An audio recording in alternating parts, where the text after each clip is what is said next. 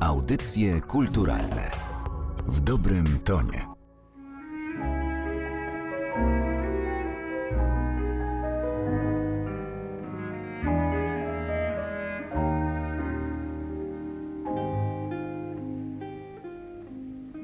Pokoik na chorzej rozsławiło wykonanie Miry Zimińskiej. Piosenkę w 1933 roku napisali Julian Tuwim i Władysław Daniłowski. Po raz pierwszy usłyszeli ją widzowie teatrzyku Banda. Brylantowe i mroźne błyszczą gwiazdy w przestworzu z wieczną gwiezdną chorągwią.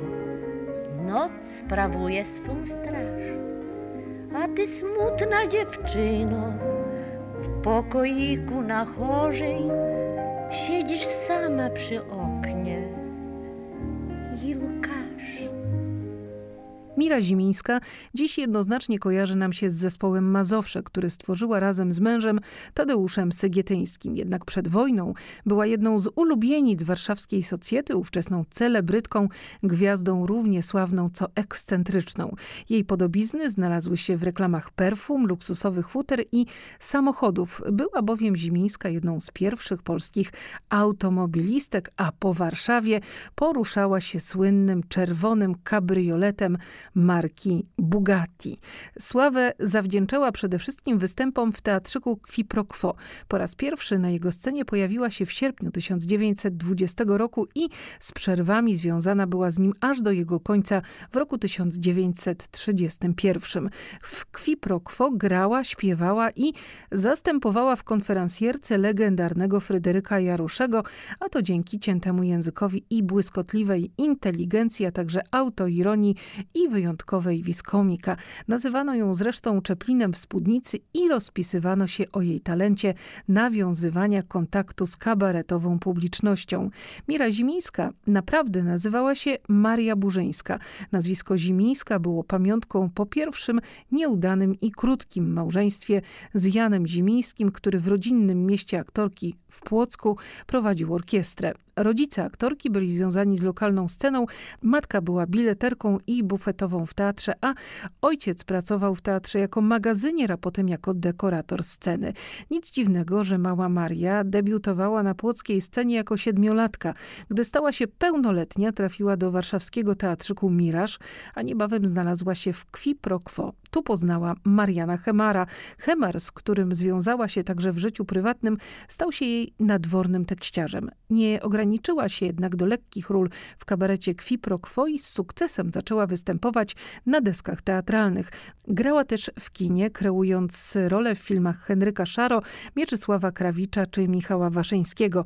W czasie II wojny światowej trafiła na Pawiak, skąd udało się ją wydostać dzięki staraniom Tadeusza Sygietyńskiego i Adolfa Dymszy.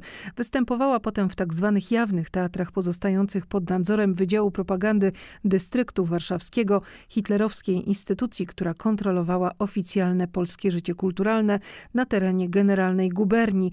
Grała m.in. w jawnym teatrzyku Złoty Ul mieszczącym się przy Nowym Świecie.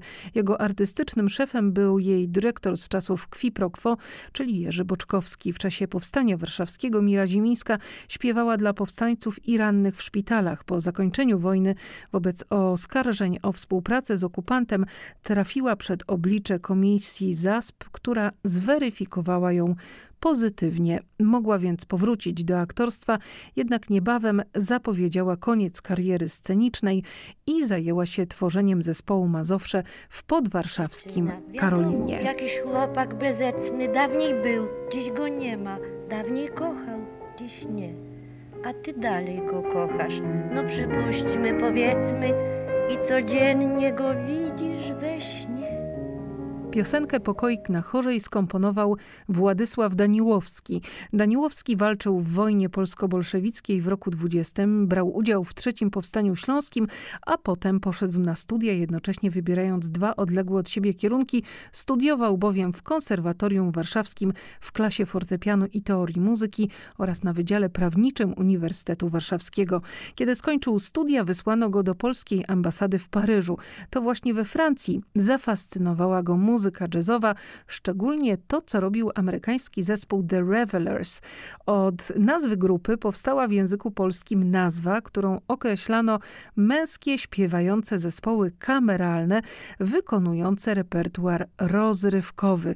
Kiedy Daniłowski wrócił w 1928 roku do Warszawy, postanowił, że stworzy tu swój własny zespół rewelersów. Tak powstał Chór Dana, w którym karierę rozpoczynał Mieczysław Fok. Daniłowski przyjął pseudonim Dan, stąd nazwa jego zespołu. Jednocześnie komponował, jego utwory śpiewała w kwi pro quo gwiazda teatrzyku Hanka Ordonówna, śpiewali też Adam Aston, Zofia Terne czy Mira Zimińska. Daniłowski kierował w Polskim Radiu działem muzyki lekkiej, nie przerwał też kariery pozamuzycznej, był urzędnikiem w Ministerstwie Spraw Zagranicznych. Do muzyki, którą komponował, często teksty pisali twórcy związani z Kwi Pro Quo, czyli Marian Hemar i Julian Tuwim. Tuwim, który oprócz działalności poetyckiej, oprócz przynależności do poetyckiej grupy Skamander, tworzył też teksty skeczy kabaretowych i piosenek, pod którymi podpisywał się często jednym ze swoich licznych pseudonimów. Jest pokoik na chorzej i twój smutek i chłopiec i ty. Miliard światów wiruje w przestworzu, mleczne drogi, mgławice i mgły. Potem ziemia jest lądy i morza, a na ziemi wśród krajów i miast skrawek drobny, Warszawa i Chorza. Cóż to znaczy wśród planet i gwiazd? Pokoik na chorzej śpiewała Mira Zimińska, śpiewali też Zofia Terne i Mieczysław Fok. Piosenka zyskała popularność także po II wojnie światowej. Można ją bowiem odnaleźć w repertuarze Kaliny Jędrusik, Magdy Umer, Ewy Bem czy Anny Marii Dziewczyno na chorzej, inna znowu na polnej, też tak siedzi samotna i wpatruje się w noc. I podobno jest trzecia, która mieszka na solnej, czwarta, setna, tysiączna. Ach, moc! W każdym domu, w Warszawie, w Kopenhadze, Londynie, w Nowym Jorku, Paryżu, nawet w Tokio, czy wiesz, płyną łzy z oczu jakiejś smutnej dziewczynie, więc na chorzej tak musi być też. Bezbrzeżne jest niebo i morze, świat ogromny w bezmiary gdzieś gna, a maleńki jest pokój na chorzej, jeszcze mniejsze jest serce i łza. Lecz Ty jeden wiesz tylko, o Boże, wielki w blasku gwiaździstych swych szat, że tak ważne jest serce na chorzej, jak te gwiazdy, mgławice i świat.